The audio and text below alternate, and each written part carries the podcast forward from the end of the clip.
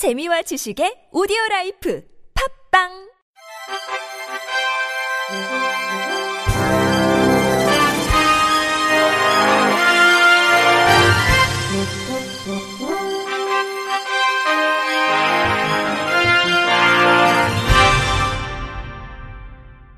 청취자 여러분 안녕하십니까? 4월 26일 목요일 KBRC 뉴스입니다.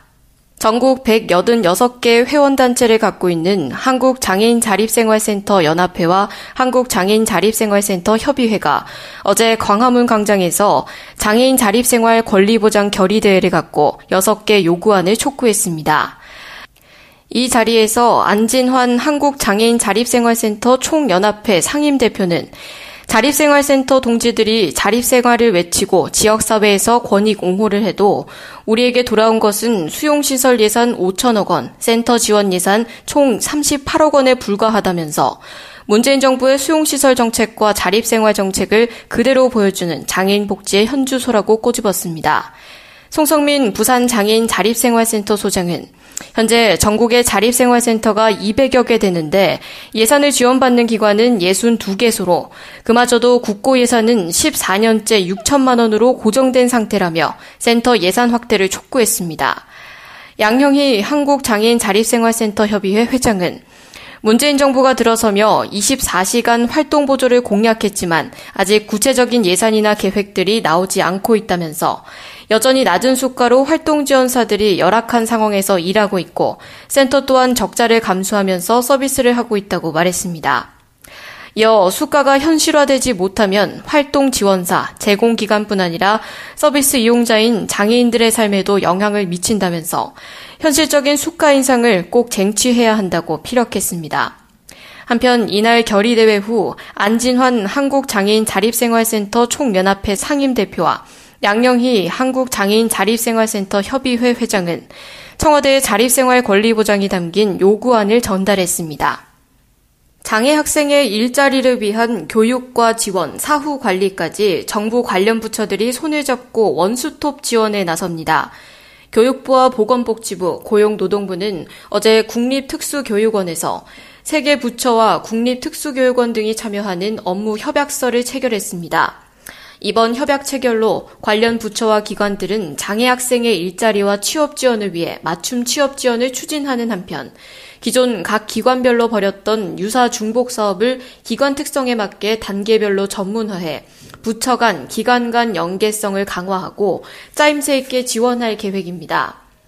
이에 따라 교육부는 특수학교 전공과나 학교를 중심으로 교육 훈련 기능을 강화하고 보건복지부는 장애 학생의 직업평가 기능을 강화하거나 관련 일자리 사업을 늘리게 되며 고용노동부는 장애 학생의 취업 역량을 강화하고 맞춤형 취업 지원 서비스를 지원하게 됩니다. 박춘란 교육부 차관은 장애 학생의 취업 기회 확대와 진로가 다양화되고 장애인 가족의 삶의 질이 실질적으로 개선될 것으로 기대했습니다. 얼마 전 한 시각장애인이 스크린도어가 없는 지하철 선로에 떨어져 중상을 입은 것과 관련해 한국 시각장애인 연합회가 성명을 내고 대책 마련을 촉구했습니다. 시각장애 1급인 71살 왕모 씨는 지난 21일 지인을 만나러 가던 중 서빙고역 청춘열차 플랫폼에 추락했지만 다행히 영무원 등에게 곧바로 구조돼 병원으로 이송됐습니다. 이 사고로 왕모 씨는 갈비뼈 6대가 골절되는 중상을 입었습니다. 한시련은 이에 대해 코레일이 진정성 있는 예방 조치를 취하고 있는지 의심하지 않을 수 없다면서 코레일은 스크린도어 설치율을 높이는 등 실질적인 시각장애인 안전 대책을 마련해야 할 것이라고 요구했습니다. 이어 코레일은 이번 사고와 관련해 명확하고 투명하게 사고 경위를 조사하고 정부는 시각장애인의 안전한 이동권 보장을 위한 특단의 대책을 수립하라고 덧붙였습니다. 장애의 벽을 허무는 사람들이 지난 24일 국가인권위원회 앞에서 기자회견을 열고 청와대 홈페이지가 청각 시각장애인 접근이 어렵다며 인권위에 차별 진정을 제기했습니다. 이들은 지난해 5월 문재인 대통령 취임 이후 청와대 홈페이지 등을 통한 민원 제기가 한결 쉬워졌지만 홈페이지에 올라오는 청와대 온에어 정책 브리핑 등 동영상에 자막, 수화 통역, 화면 해설을 해주지 않아 시청각 장애인들이 내용을 숙지하지 못한다고 꼬집었습니다. 청각장애인 윤정기 씨는 청와대 홈페이지에서는 청각장애인을 배려하지 않고 수어 통역이나 자막 없이 국민들에게 소통하려고 하는지 모르겠다면서 홈페이지의 수많은 발표에 자막과 수화 통역을 배치해달라고 말했습니다. 시각장애인 오병철 씨는 청와대 홈페이지에 들어가 봤는데 웹 접근성은 지켰다고 하지만 원하는 곳으로 가서 정보를 찾는 것이 어렵다면서 동영상 화면 해설이 없다 보니 구체적 내용이 없어서 이해하기 힘든 경우가 많다고 강조했습니다. 아울러 이들은 청와대 기자회견 및 브리핑 시 수화 통역사를 함께 배치할 것도 촉구했습니다. 한국 장애인단체 총연맹이 다음 달 2일까지 제10회 장애인 아고라 주제를 공모합니다. 장애인 아고라는 당사자가 일상생활에서 복지 서비스를 이용하며 경험하고 느낀 다양한 불편 사례들을 중심으로 발언자와 참석자가 다양한 의견 제시를 통해 개선 방안을 마련하는 광장형 토론입니다. 지난 2016년부터 시작해 제20대 국회 장애인 비례대표 전무, 활동 지원, 장애인 콜택시, 지하철 이동권, 의료 서비스 이용, 관광권, 문재인 정부 장애인 정책, 보조기기, 중도 장애인 등 9가지 주제를 다뤘습니다.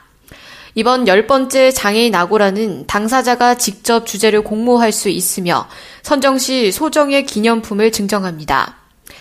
공모 방법은 다음 달 2일 오후 10시까지 한국장애인단체 총연맨 이메일로 A4 한 페이지 분량으로 본인이 경험한 불편 사례 등 자유롭게 작성해 보내면 됩니다.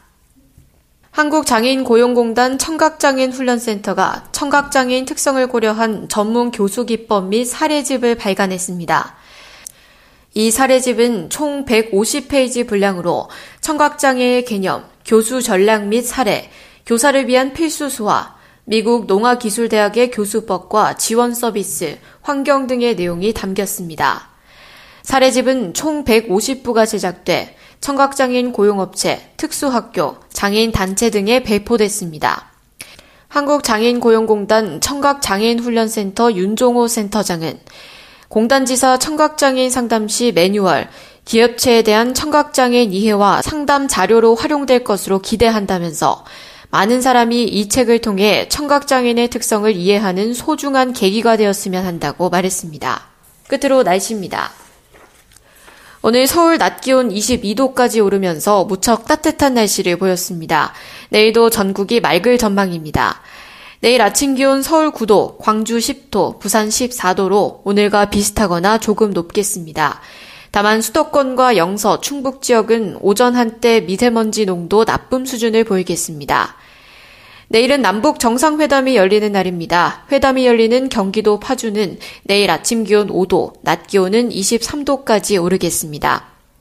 일교차가 15도 이상 벌어지고 있습니다. 감기 등 환절기 질환에 유의하시기 바랍니다.